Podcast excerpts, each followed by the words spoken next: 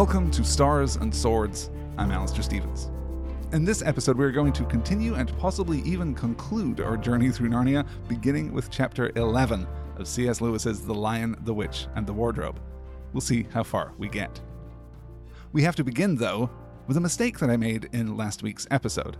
While discussing Mr. Beaver's advice that the children be wary of things which look human but aren't, and discussing the idea of the uncanny valley being home to things untrustworthy and malevolent, I failed to anticipate and address a possible interpretation of the text. That interpretation is that C.S. Lewis was racist, and that the inhuman figures to whom he is alluding are non white or non English people. I heard from a couple of listeners that this was upsetting because, of course, no one wants to suddenly believe that the book is advocating for a limited, tyrannical definition of humanity based on a particular racial or ethnic standard. I can't deny that it's a strong reading of that part of the text, but I'm glad to say I don't think that that's what Lewis is talking about. And I don't think that Lewis is any more racist than other writers of his time. In fact, I would say much less racist than other writers of his time. But there is, certainly, a discourse which delights in painting Lewis as racist and sexist both.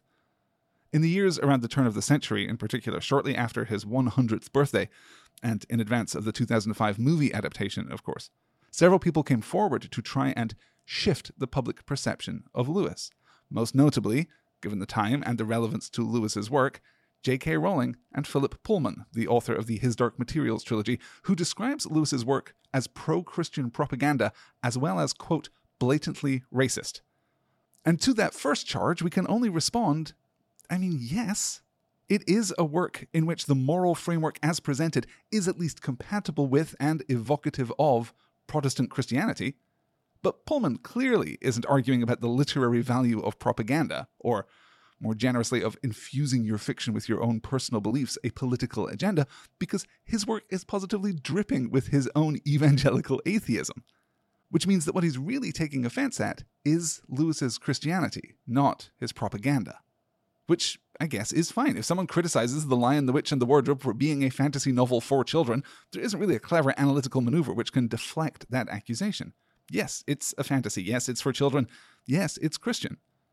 But when you're coming in having already decided that the book is bad, morally bad in this case, then you're much more likely to find objectionable content than if you engage in the sort of generous and careful reading that we are trying to do in this podcast. So let's do what we do best and read the book. Does the text of The Lion, the Witch, and the Wardrobe demonstrate racist beliefs? I don't think that it does. If we're looking at this text, we can point to the dramatized whiteness of the White Witch, which is, of course, particularly evocative of Nazi Aryanism in the context of the post war years. We can point to Edmund's deceit and betrayal, his badness that doesn't in any way shift our interpretation of his race. There's no Thor and Loki style, he's adopted joke in this book. We can point to the inclusivity of the Pevensie children's friendships in Narnia with non human creatures, and with, more generally, the specific and deliberate positioning of diversity as a positive social force. We can point to the numerous parts of the text which emphasize that we ought not to make blanket statements about the good or evil inclinations of any class or category of being, from trees to dwarfs. We can point to the celebration of the foreign and the exotic, although that is perhaps an appropriative sin of a slightly different sort and a much smaller stature. There are other elements to other books in the series, and I don't want to jump the timeline in order to cite examples to damn Lewis. Likewise, I don't want to jump the timeline to cite examples to exonerate him. We're here to look at the text, and I believe, looking at the text, that though we see the biases we might expect from a white Christian academic in the middle years of the 20th century, we ought to be more generous than that and point out that in several ways, Lewis's thoughts on identity, in all the myriad ways identity is covered and expressed, are more progressive than we might expect for this time. Just as we've seen old fashioned mid century gender essentialism given a measure more care and nuance than we might expect, so we get, I would argue, a similar treatment of race. So, if it's not racism, what is Mr. Beaver saying? I think the distinction being made by Mr. Beaver, and we don't even have time to get into the specific biases that Mr. Beaver, who speaks in the tone and the style of the English working classes rather than the more, you know, huge scare quotes, enlightened, educated middle class, might exhibit. This is what it comes down to, and this is going to be particularly relevant when we look at the gifts that Father Christmas gives to the children, the roles they play in the last third of the story. It's essentialism. We talked about the ways in which the book demonstrates gender essentialism, which is, in modern usage, used primarily to mean a belief that biological sex determines gender identity, but we're using it here in the broader, older sense, a reference to the philosophical view with its roots in the writings of Aristotle. Essentialism just tells us that there are fundamental aspects to things. In each thing, there is a quality of thingness which is definitive. That is to say, without that quality of thingness, the thing would be something else. The quality of thingness is essence. So, the essence of being a girl, for example, both defines what it is to be a girl and moreover tells us how a girl ought to behave in order to be a good girl, in order to best demonstrate her essence, to achieve Aristotelian excellence, to be the thing that she is as fully and purely and powerfully as possible. And everyone, of course, everything, must demonstrate their essence in the pursuit of excellence. That is what goodness and, and happiness are to the Aristotelian mind. So, this idea is incredibly influential through the early development of the social sciences, of philosophy, and of politics. It isn't until the 19th century, really, that we start to see some organized and thorough oppositions to essentialism as a basic idea. And one of the reasons that essentialism lasts so long is that it is uniquely portable. It can be turned to any purpose in any place because essentialism doesn't tell you anything about what the essence is. Two people might agree that a man ought to conduct himself in accord with his essence, even though they fundamentally disagree about what that essence is. Essentialism might be, can be, positive, respectful, noble, inclusive it might believe the best of the essence.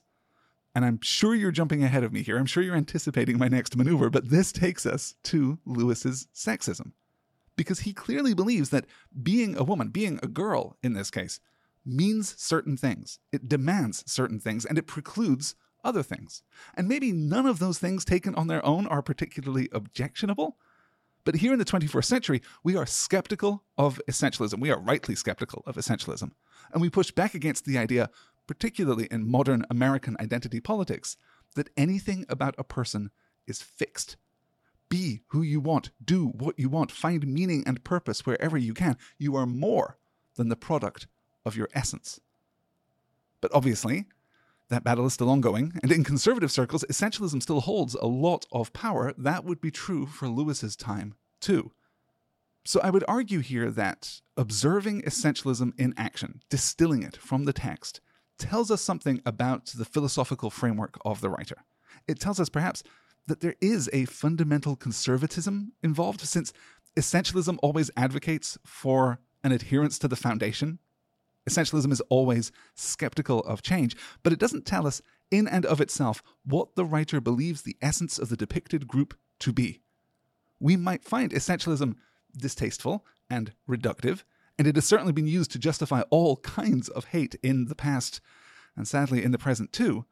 But a belief in essentialism doesn't necessarily mean that a person is bad. We have to look at what the essence of the depicted group is. And so, what we might take from Mr. Beaver, an imperfect vessel for the purpose of author function, perhaps, is that goodness and virtue come from people who understand their own essence and achieve Aristotelian excellence. They fulfill, they manifest that essence fully in the world. Badness and vice come from people who misunderstand their essence or fight against it. The White Witch is not a queen of Narnia and ought not to pretend to be.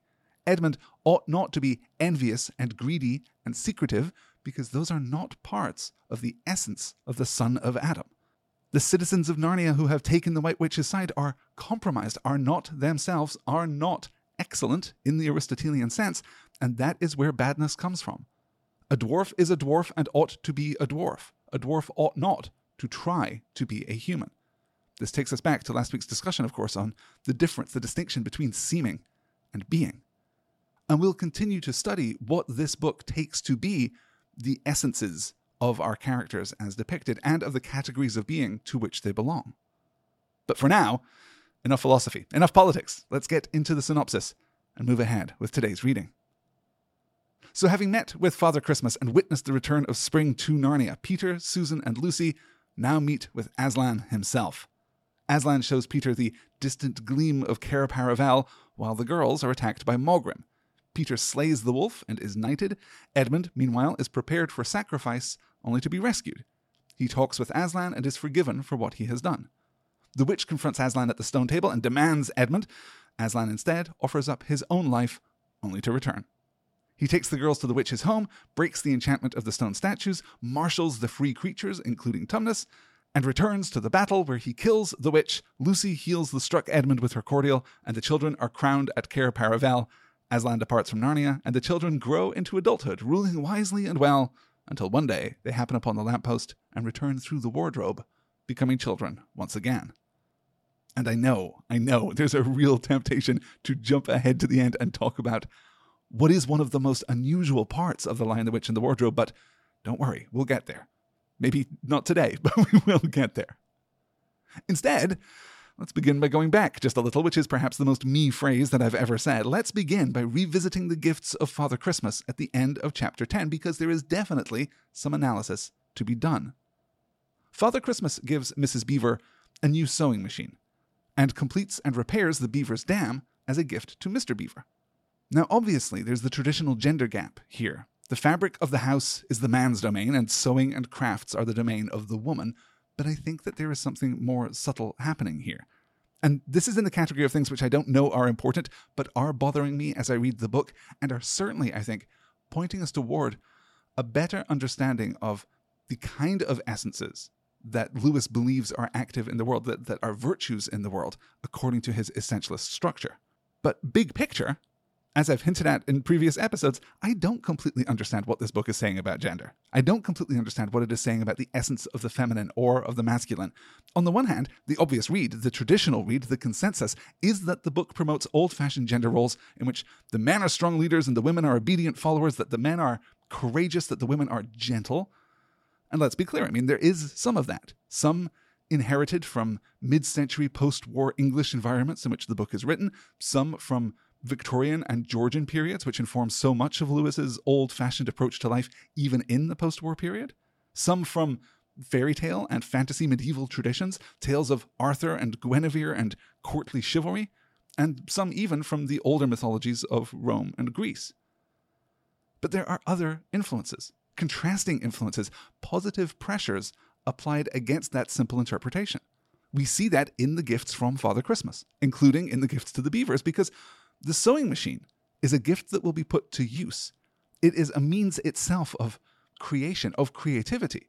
It will be used to maintain and restore as well as create. A sewing machine is the first thing we hear when we enter the beaver's home earlier in the book, of course, and it is a symbol of domesticity, of safety, of comfort. It is noted again when we leave the beaver's home because it is too heavy to bring. And even then, we must acknowledge that Father Christmas gives Mrs. Beaver a new and better version. And here's an important detail beavers don't wear clothes. Of this, we can be pretty sure because there is no mention of clothes in the text when we are introduced to Mr. Beaver, unlike when we are introduced to Tumnus. And furthermore, the illustrations, which we clearly have to take as some kind of paratext, albeit a, a close paratext, the illustrations clearly show the beavers without clothing. And honestly, I can't believe we're so far into the series before I have cause to mention Pauline Baynes. Pauline Baynes is the illustrator of the original version of this book. Lewis is impressed with her because of the work that she had done for Professor Tolkien's Farmer Giles of Ham in 1948. Lewis and Baynes meet twice before the publication of The Lion, the Witch, and the Wardrobe. He is effusive about her work and effusive about her in general, effusive enough that he would overlook her lack of skill at drawing animals, particularly lions. In any case, her drawings, particularly in the first volume, are hugely influential over the way that the novel exists in the popular imaginarium. And obviously, her detail work has inspired many design elements of the uh, film and the TV adaptations. The lamppost in the 2005 adaptation is almost identical to the one from her original drawing. A drawing which would, by the way, make an excellent tattoo. The point is that we can be pretty sure that the beavers don't wear clothes, which means that the function of the sewing machine, the practical domestic function, isn't what we might expect. Rather, we might speculate that it is used to make tablecloths and curtains and napkins and the like. Certainly, we see those kinds of soft furnishings in the illustration of the beaver's home earlier in the book. So it is not about utility, not about simple utility, clothes, protection from the cold, but rather about comfort. So let's circle back to what we might have thought from a distance resembled a point. Father Christmas's gift to Mrs. Beaver relates to the provision of comfort and civility, but is also the gift of a tool that can be put to ongoing use. Father Christmas's gift to Mr. Beaver, by contrast, is to simply complete the tasks that were on his to do list, completing and repairing the dam and adding a sluice gate to regulate the flow of water. There's an interesting detail there too. The beaver's home wouldn't have required a sluice gate until the spring came because, as the narrator tells us, the water above and below the dam is completely frozen. We should also note that the dam and the lodge are functionally distinct. The beaver's home is connected to the dam, but they aren't one and the same, just to separate the home and hearth versus workplace arguments that we might be making about Mr. and Mrs. Beaver. It is also true, to deviate even further, that the dam appears to have predated the freezing of the river and the advent of the White Witch's winter, which implies superficially that it hasn't been very long since the White Witch became queen or named herself queen. We don't get a time frame in this novel. Later novels will claim that her reign lasted for 100 years, which means that either the beavers are old, that the dam itself is some kind of ancestral holding, or that something odd is happening to the passage of time in Narnia. More on that later. To sum up, then, Mr. Beaver's domain is work and his task is finite and completed for him. Mrs. Beaver's domain is home. Her task is ongoing and her gift is a tool to help. Men build and shape and define, and their work is oriented around accomplishment. Women nurture, craft, and civilize, and their work is ongoing. Is this a glimpse of the essentialist essence of gender as this book understands them? Perhaps. And this isn't, of course, a blanket statement, just a read of the specific dynamics between the beavers. Let's hold it as a possible means of understanding the gender dynamics as presented in Narnia, and look at how it might be applied to the gifts given to the children. Peter's gift, of course, is the sword and the shield, and he feels their serious purpose. Again, we're opening these children up to the experience of solemnity through grandeur, and immediacy. We're told here, too, that the sword and shield are just the right size and weight for Peter to use, which is an interesting detail to think about as we move into subsequent books in the series. Susan is given the bow and the quiver full of arrows, as well as the ivory horn. The use of the horn to summon help falls absolutely, I would argue, within the traditional feminine domain of cooperation. But the bow is more difficult to parse until we remember how deeply Narnia is influenced by Greco Roman classicalism, which might suggest that the bow isn't intended as a weapon of war, though, as Father Christmas notes, it could be used as such, but rather as a tool of the hunt, connecting Susan with Artemis or with uh, Diana in the Roman tradition. This is not to suggest a simple one to one connection, which would reduce the complexity of our reading and certainly stand against the value the narrative places on civility and society, but I think that there are resonant elements. Lucy's gifts, her dagger and the healing cordial, are similarly oriented around what we might understand to be the feminine domain, the feminine essence. This is particularly true because the nature of the healing cordial is magical and not scientific. We have, by 1950, already witnessed the masculinization of healing, the dominance of the quote male doctor over the female nurse, and the move from remedies and holistic healcraft to modern science, which predated that change. So it's healing, it's magical, it's feminine. But note how Father Christmas describes the cordial. Quote, a cordial made of the juice of one of the fire flowers that grow in the mountains of the sun. So it is magical in effect, but it is given a modern semi scientific origin, and a masculine one at that, with the classical associations of fire and mountains and sun. This cordial is hot sauce. It's the most conventionally masculine of all condiments. And this is the point that I am clumsily striving to make about this book's gender essentialism.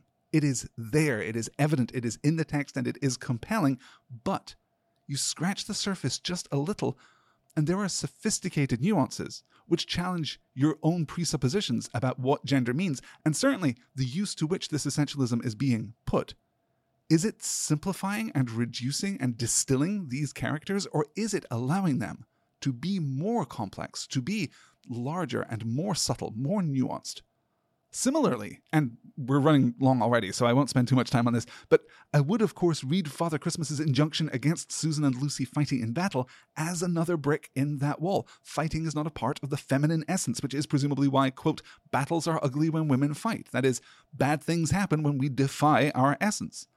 Again, we might chafe at the restrictive definitions of what a woman should or must be, even if the particular elements of the definition are not necessarily objectionable in and of themselves. So, with all that said, let's get into this week's reading. Chapter 11 Aslan is near. The White Witch, her dwarf consigliere, and Edmund are traveling across Narnia as the winter thaws into spring and come across something that resembles a Christmas feast. What's most interesting here, apart from the rather charming depiction of the feast and the courage of the young squirrel who stands up to the queen, is what has happened to Edmund. And it's both easy to miss and vital to a comprehensive understanding of the book. Before coming upon the feast, Edmund is feeling very sorry for himself. Quote, this was a terrible journey for Edmund, who had no coat. Before they'd been going for a quarter of an hour, all the front of him was covered with snow. He soon stopped trying to shake it off because, as quickly as he did that, a new lot gathered, and he was so tired. Soon he was wet to the skin, and oh, how miserable he was.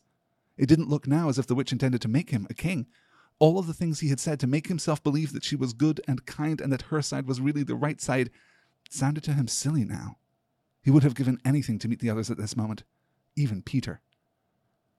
And then, much later, as the White Witch is turning the feasting creatures to stone, Edmund shouts, shouts, mind you, oh, don't, don't, please don't.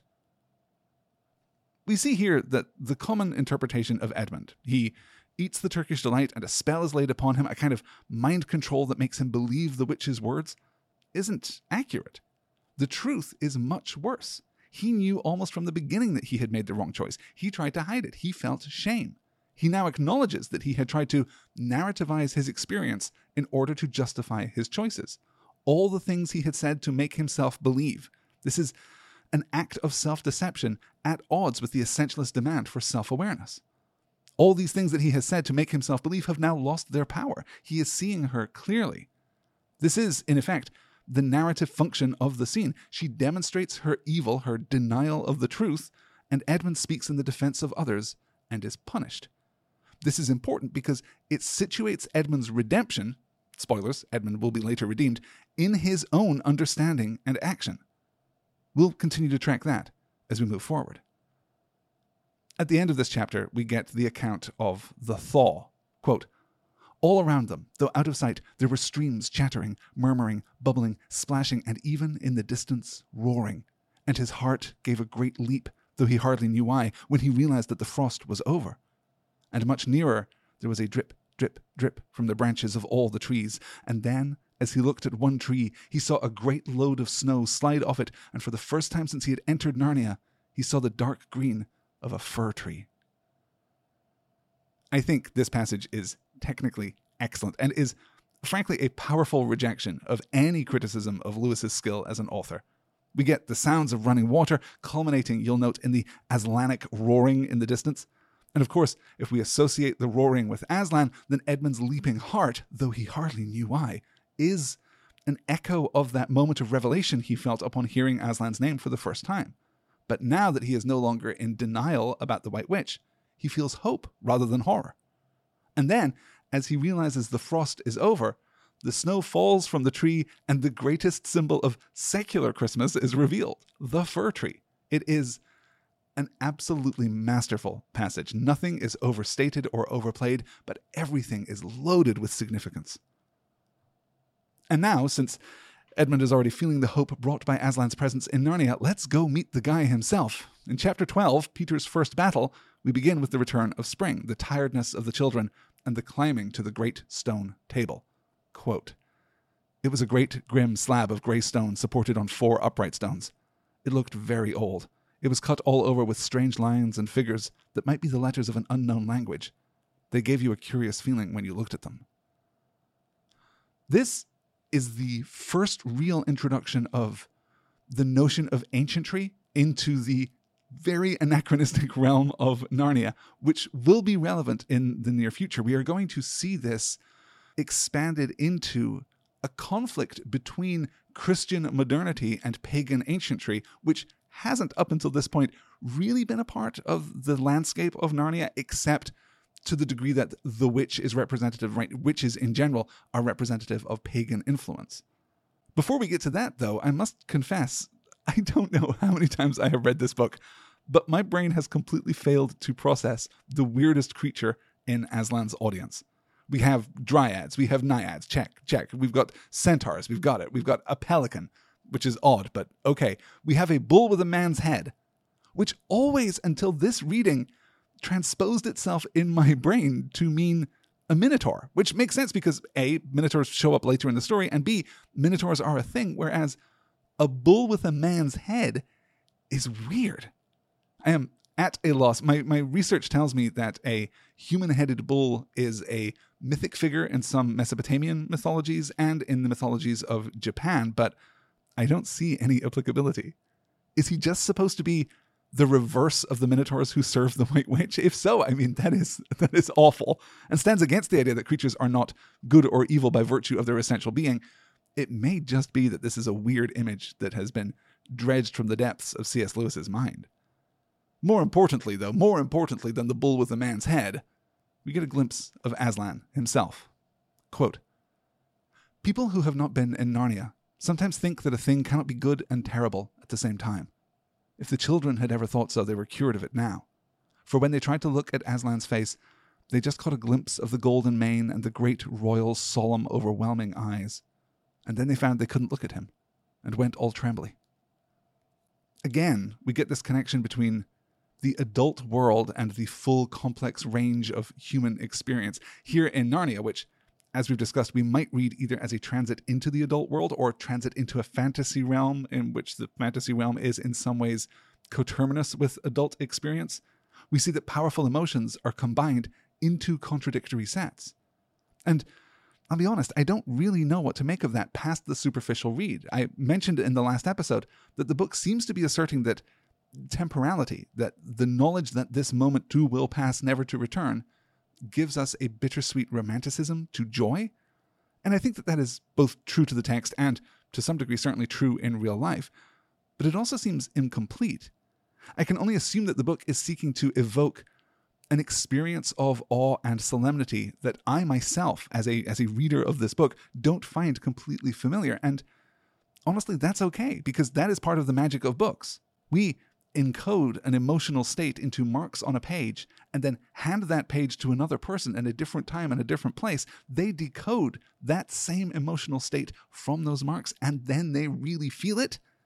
I mean, that's wild. That shouldn't work. That shouldn't be possible at all. The fact that it is feels like some kind of magic. We get this moment of hesitation as no one, humans or beavers, wants to be the first to approach Aslan in all of his terrible solemnity. But Peter does what must be done and leads, quote, Then at last Peter realized that it was up to him, end quote, because of course it's up to Peter. But then, when they talk to Aslan, their hesitation and their nervousness is stilled. They are suddenly at peace. And we might see this as part of the counter strategy of the narrative voice. Usually, the narrative voice, the active narrator, takes control of the story to help the reader feel safe and to assert moral norms.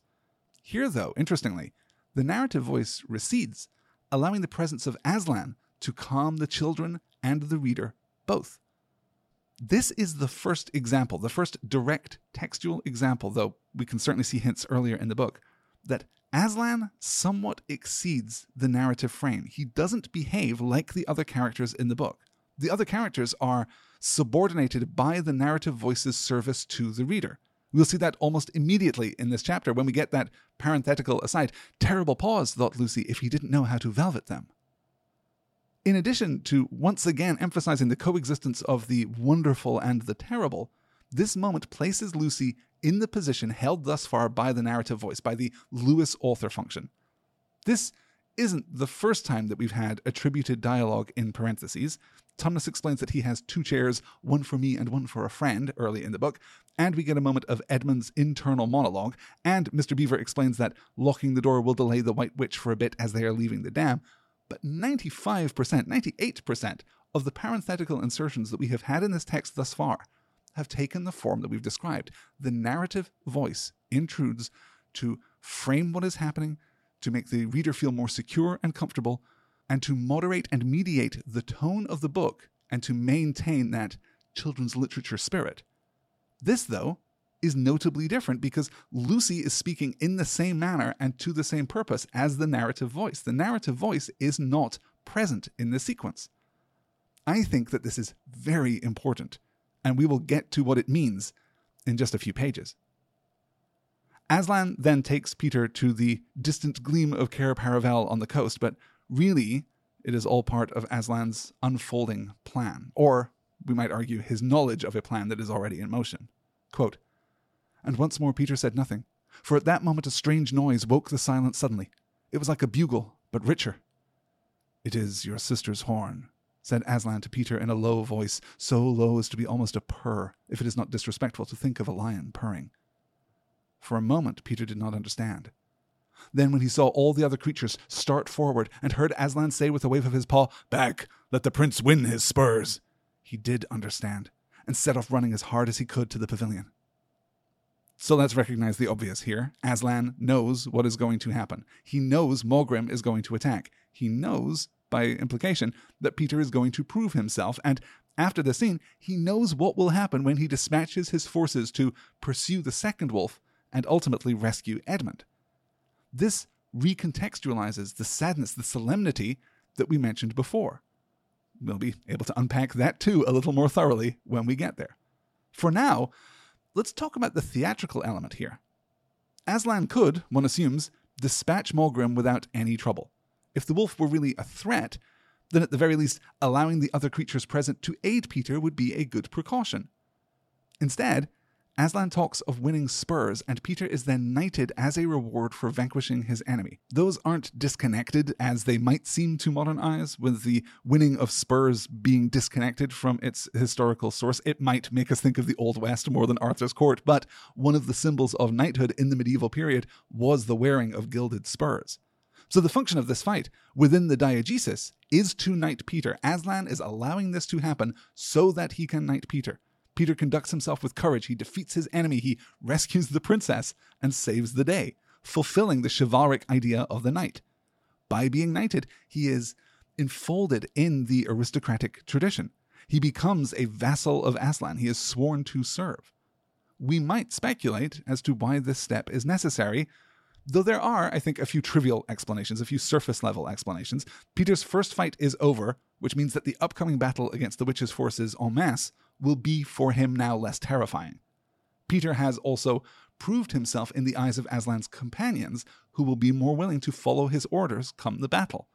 We might even want to make a medievalist argument about Peter achieving his excellence of realizing the possibility of his essential self. That knighthood, that chivalry, that nobility are a fundamental part of the masculine essence, the human essence. We can draw that line very carefully.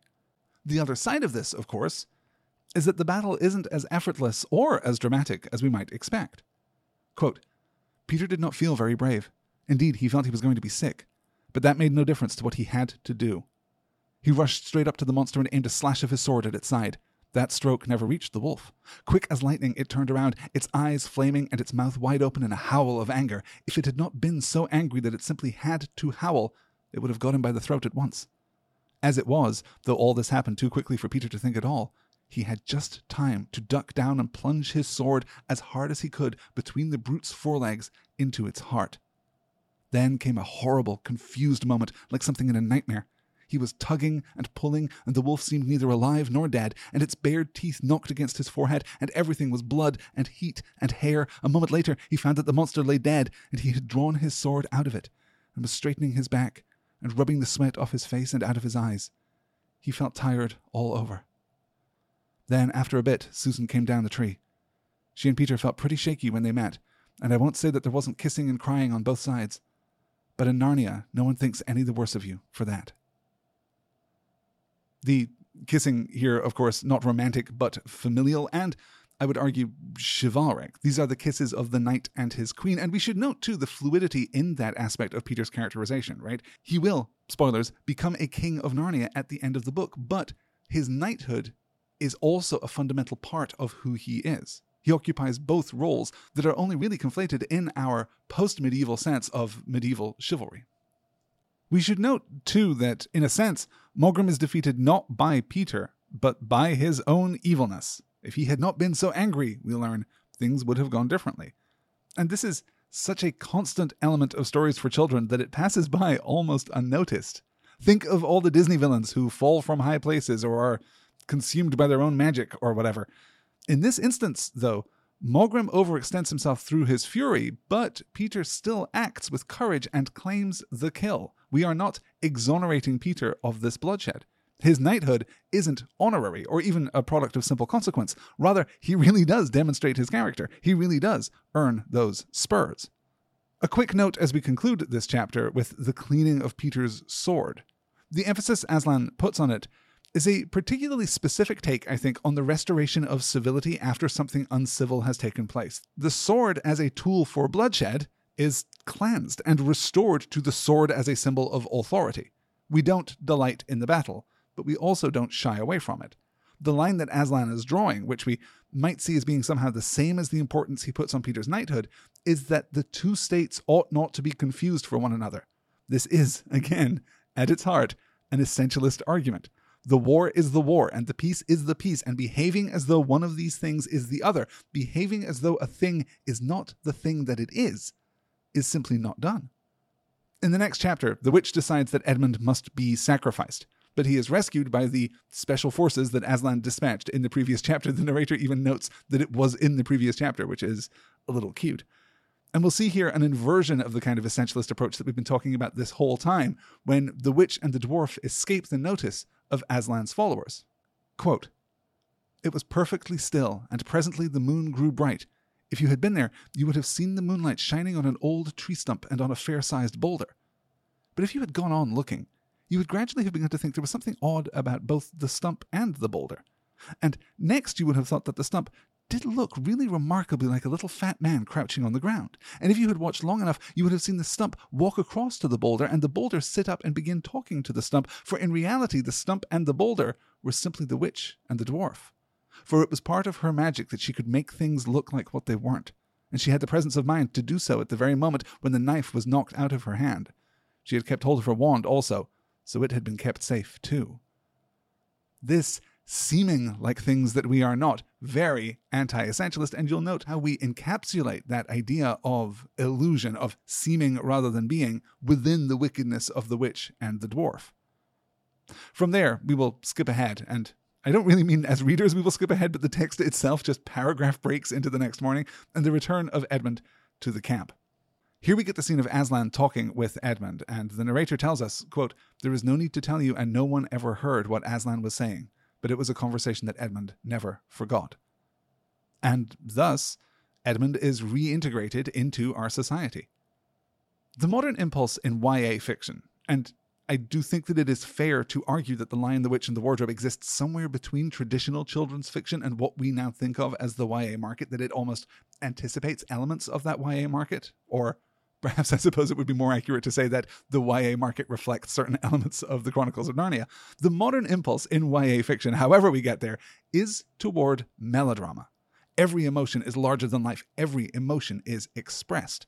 That elevated emotional state, coupled with the desire to constantly reconfigure and reformat the relationships in the story in order to generate more friction, more conflict, more drama. These desires mean that every point of contact between two characters' emotionality is explored, is exploited. Think of how romantic and adversarial relationships are handled in something like Twilight, for example. Every dial turned to 11, nothing ever really truly left in the past. Aslan's implicit forgiveness of Edmund, by contrast, is a really impressive moment of restraint and of authorial integrity.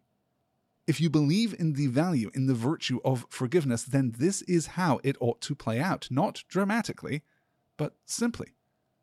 We should note, too, that though Aslan seems to have extended some kind of forgiveness by fiat, Edmund does actually apologize to and is forgiven by each of his siblings. We don't need to enumerate his vices. We don't need to make a speech. We don't need to make this conditional. We just do the hard thing. And we offer forgiveness. It's an old fashioned virtue in an old fashioned book, and while it might feel out of step with modern storytelling, I really do want to emphasize the consistency and the integrity with which the book approaches this theme of forgiveness. And not just with Edmund, of course, but also with Lucy's forgiving of Tumnus, as we discussed back in the first episode. We move back to our other great theme of essentialism, of course, when the witch's dwarf approaches Aslan with the message that the witch wants to meet. Quote, the Queen of Narnia and Empress of the Lone Islands desire safe conduct to come and speak with you, said the dwarf, on a matter which is as much to your advantage as to hers. Queen of Narnia, indeed, said Mr. Beaver, of all the cheek. Peace, Beaver, said Aslan. All names will soon be restored to their proper owners. In the meantime, we will not dispute about noises. Tell your mistress, son of earth, that I grant her safe conduct on condition that she leaves her wand behind her at that great oak. All names will soon be restored to their proper owners. Until then, they are noises. The meaning of the thing is not portable. It cannot be transferred to something else and maintain its meaning. You'll note too that this suggests a semantic component to names in Narnia which goes beyond what we might expect in the real world, which should remind us in turn of the revelations associated with hearing Aslan's name, as discussed last week. The name, when applied properly, has a greater meaning. When applied improperly, it has no meaning at all. It is a noise.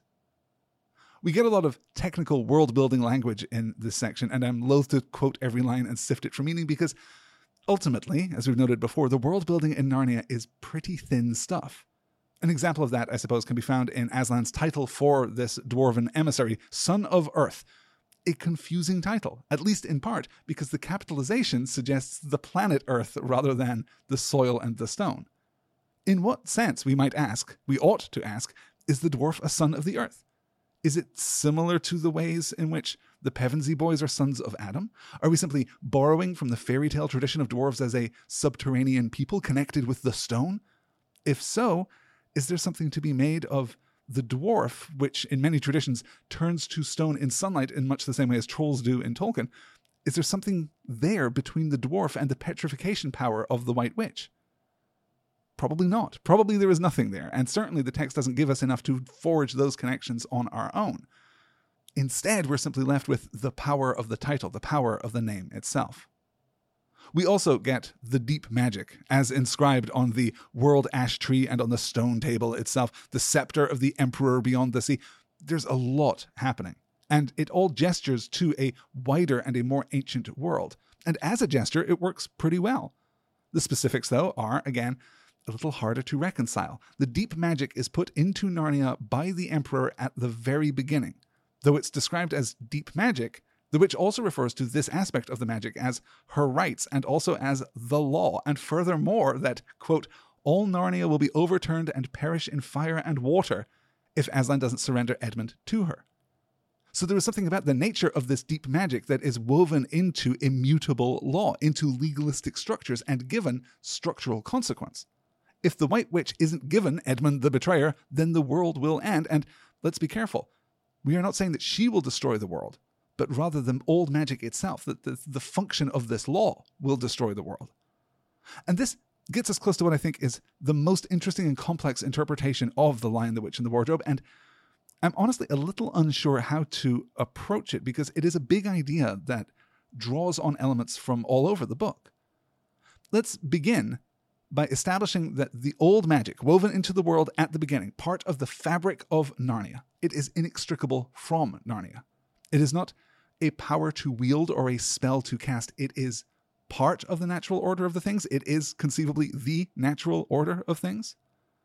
That at least seems clear from what the witch says and from what Aslan does not say.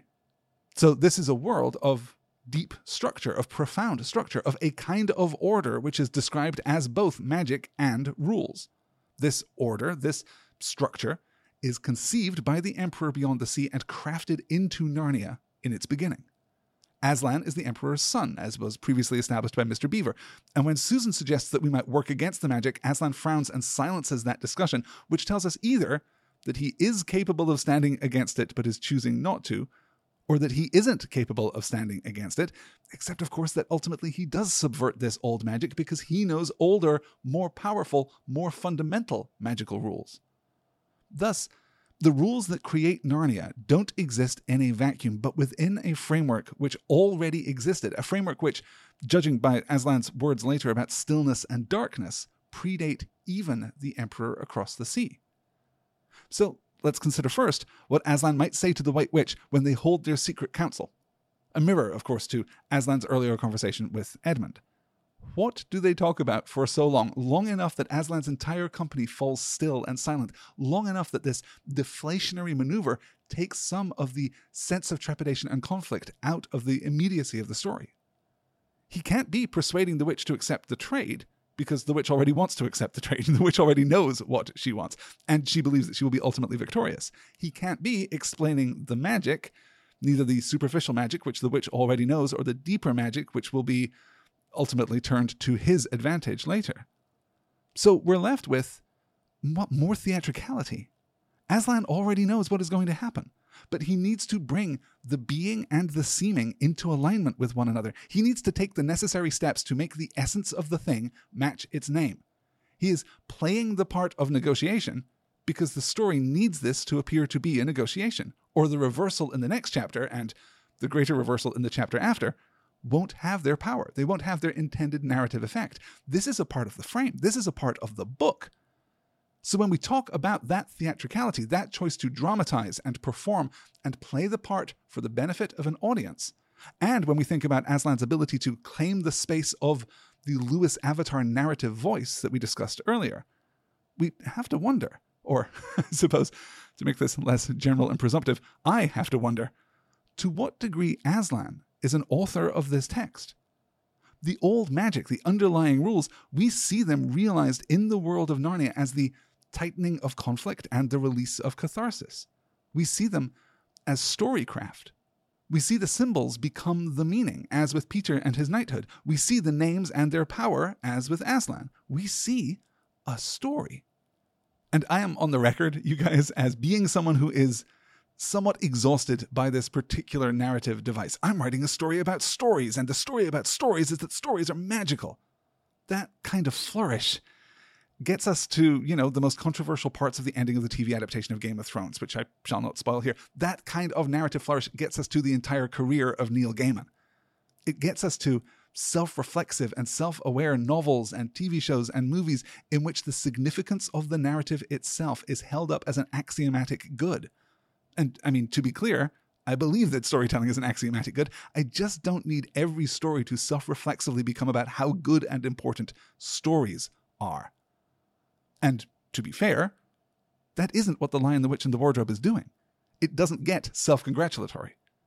But through the elements I've discussed, and also through the ideas of play and imagination, particularly the ways in which play and imagination are coexistent with the fantasy realm, I'm compelled by the idea that Aslan's nature, his magic, his essence, is that of a sub-creator, a crafter of a story that is unfolding in front of him.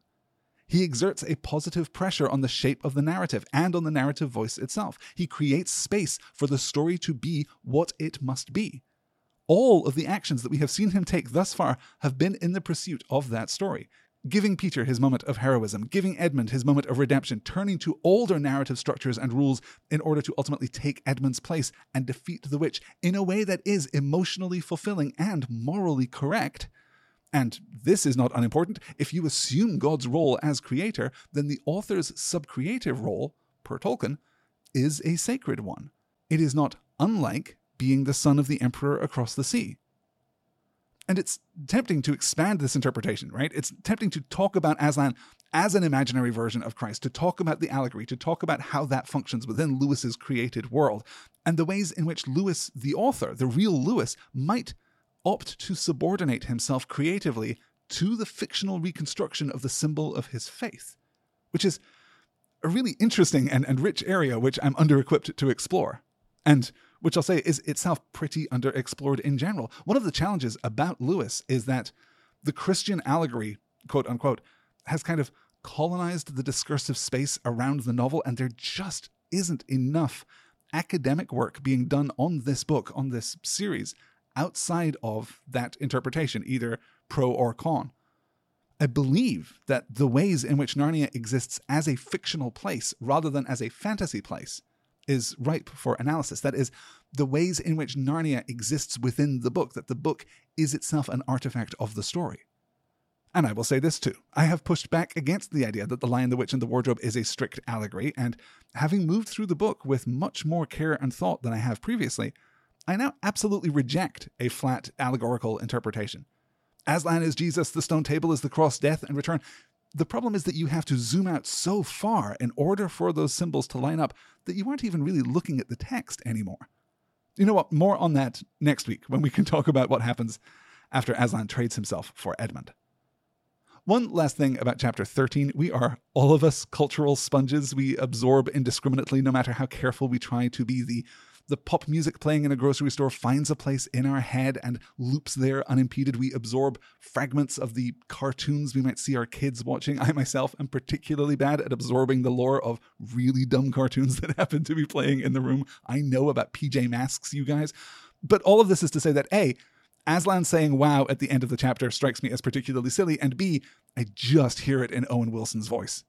I mean, Liam Neeson does a great job in the 2005 adaptation, but what if Aslan sounded like Lightning McQueen?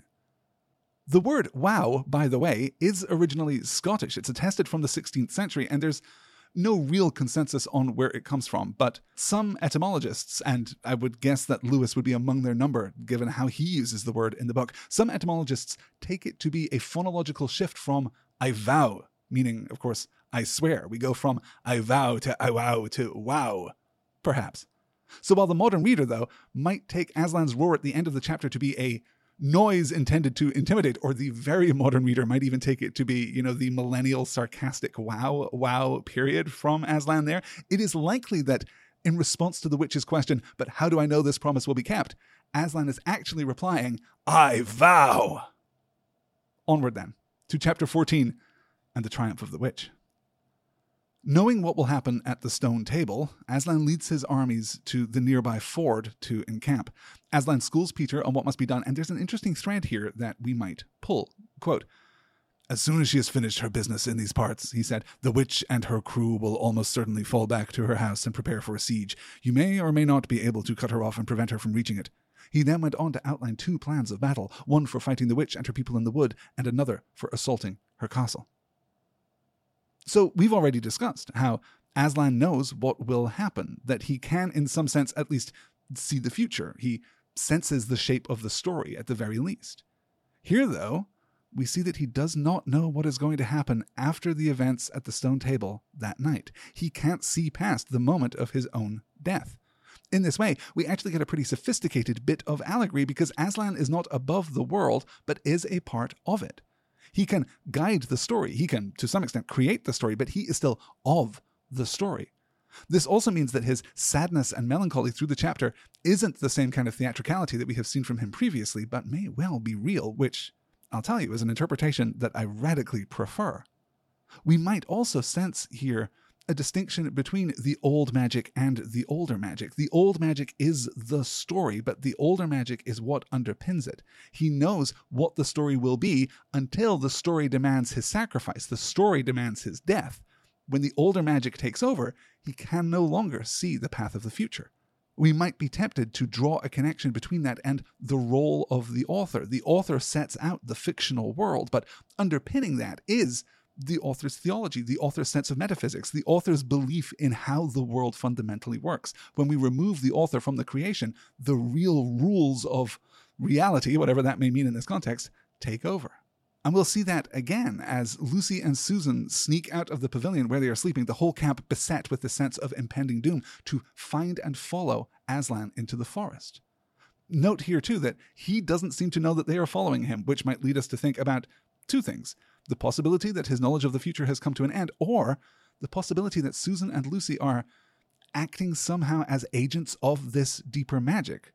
It is not a part of the plan as Aslan understood it because he can see the deep but not the deeper. And maybe there's another force active in the story, and maybe I'm being unfair to Susan and Lucy. Maybe it's a better, stronger read if we don't attribute their kindness and goodness to the presence of a benevolent, eucatastrophically inclined God figure, but to their own human virtue. Isn't that, in a sense, the ultimate essentialist argument? When the rules break, we are no more and no less than what we are. From there, with the sense of doom increasing with every paragraph, we get to the stone table. Aslan bids the girls to wait, and here we see the evocation of this conflict between the oldest kind of pagan tradition clashing against the impassive Christian dignity, right? Smoke and flames and evil spirits, and as the narrator says with a flourish that I find absolutely charming, quote, and other creatures whom I won't describe because if I did, the grown ups would probably not let you read this book. Cruels and hags and incubuses, wraiths, horrors, ifrits, sprites, orkneys, wusses, and ettins. Again, we see Lewis's indiscriminate approach to mythology here, right? The incubus comes first from Mesopotamia, though of course its name is Latin. Wraiths, another 16th century Scots word, though we don't know where the word wraith comes from. Some say it is, again, phonetically derived from wrath. And some, including Professor Tolkien in his role as linguist rather than as author, think that the word writhe is actually the source of the word wraith. Ifrits are demons from pre Islamic Arabic poetry. Sprites come from the Latin and the French word for spirit and are generally taken to be, you know, traditional European fairy folk. Orkneys, obviously, again, sounds like a Scots word, possibly describing men with pig like qualities. The Pictish word orc means pig. Wusses seem to be connected to, or woses, I suppose it would be, seem to be connected to the Old English pagan myths of bestial woodland men. And the Ettin, of course, is the anglicization of the Jotun, the giant of Norse myth. It is a real grab bag, it is a real Dungeons and Dragons monster manual. Crucially, here, we note that the witch is frightened when Aslan approaches. We're going to repeat this beat three or four times in the course of the chapter because it is so important, and each time it is emphasized that Aslan is not being defeated, but is voluntarily submitting to the sacrifice. He is sad, he is impassive, he is dignified, even as the witch and her followers seek to humiliate him, binding him, shaving him, muzzling him, spitting on him. Though, we'll note that in Lucy's eyes, these steps only make him, quote, braver and more beautiful and more patient than ever. There's a reason, I think, that this scene is so memorable, so effective. It is just beautifully written, it is remarkably restrained. And if we're skipping over it fairly quickly here in the course of this podcast, it's only because we will be able to better understand what it means in the aftermath. Finally, the witch taunts Aslan. Quote, And now who has won? Fool, did you think that by all this you would save the human traitor? Now I will kill you instead of him as our pact was, and so the deep magic will be appeased. But when you are dead, what will prevent me from killing him as well? And who will take him out of my hand then? Understand that you have given me Narnia forever, that you have lost your own life and you have not saved his. In that knowledge, despair and die. So, obviously, this is posturing, and we know that Aslan doesn't believe that this is necessarily the case, as we saw in his instruction to Peter. But we do understand something crucial here about the witch. It is not just that she doesn't know the deeper magic, it's that she has no sense beyond the bounds of the magic that is presented to her. Deep, yes, but not deeper she is crucially of the story. She is of the fictional frame of Narnia in a way that Aslan is not. She believes that the seeming and the being here are one and the same. Unfortunately, we are now hard running out of time. Next week will be the final installment of our discussion of The Lion, the Witch, and the Wardrobe, as well as the end of 2023. And that means that it is time to vote for the next book we will cover in this series. As I mentioned back in the introductory episode of this podcast, I want to mix longer and shorter works, and I certainly want to include stories in all kinds of genres from all kinds of perspectives by all kinds of authors. So every season, every series, every time we gather together to discuss a new book, every time we're done, I will put together a shortlist for the Patreon patrons to vote on. Feel free to advocate for your choice over on the Discord, and I'm sure that I don't have to urge you all to keep the conversation positive and civil. Let's focus on what we love in the good rather than what we hate in the bad. To be a part of that conversation, to cast your vote, to decide the very course of this podcast, head on over to patreon.com slash next word and pledge your support. With that out of the way, let me do a little bit of advocacy on my own. Let's talk books. For the first season of 2024, I've chosen four works which are in some ways connected to the Chronicles of Narnia. I like the idea of building a chain of connections, associations, reflexes as we move forward. So, for the first book of 2024, I have shortlisted Rabbits by Terry Miles, a 2021 mystery about an otherworldly game which is running behind the scenes of the real world, which is straining the seams of the text with strong characterization and a really fantastic exploration of what it is to be a person in the postmodern world. The Left Hand of Darkness by Ursula Le Guin is my second choice, which is a seminal science fiction deconstruction of what we mean and think we mean about sex and gender with all of Le Guin's grace and razor sharp precision in the prose. It is a fantastic book, a very important sci fi novel. The third book is The Neverending Story by Michael Ende, a take on a kind of adolescent portal fantasy that rejects the cozy conservatism of Lewis and embraces new age 1970s expansion of the consciousness. And if you only know the never ending story from the movie, which is excellent, then you only know half the story because the back half of the novel of the never ending story is where things get really wild. If you're interested in how Narnia functions as a fictional place and how the reader interacts, the reader figure, in the case of The Lion, the Witch, and the Wardrobe, interacts with that fictional place, then The Neverending Story is for you. Lastly, Lev Grossman's 2009 novel, The Magicians, in which we learn what happens if we smash together Hogwarts and Narnia and new adult drama and treacherous metaphysics and, you know, depression. It's an imperfectly great book which takes all of the tropes of modern YA fantasy fiction from Narnia to Harry Potter and beyond and filters them through the experience of complex and modern characters. It is as I say, imperfectly great, but fascinating to discuss. So that's Rabbits for a modern mystery about the world behind the world and how we make it. The Left Hand of Darkness for an absolute classic about gender identity and the worlds we can build. The never ending Story for a mind expanding exploration of what fiction is, what it does to us, what we do to it. And The Magicians for a snapshot of where fantasy went after Lewis closed the wardrobe door.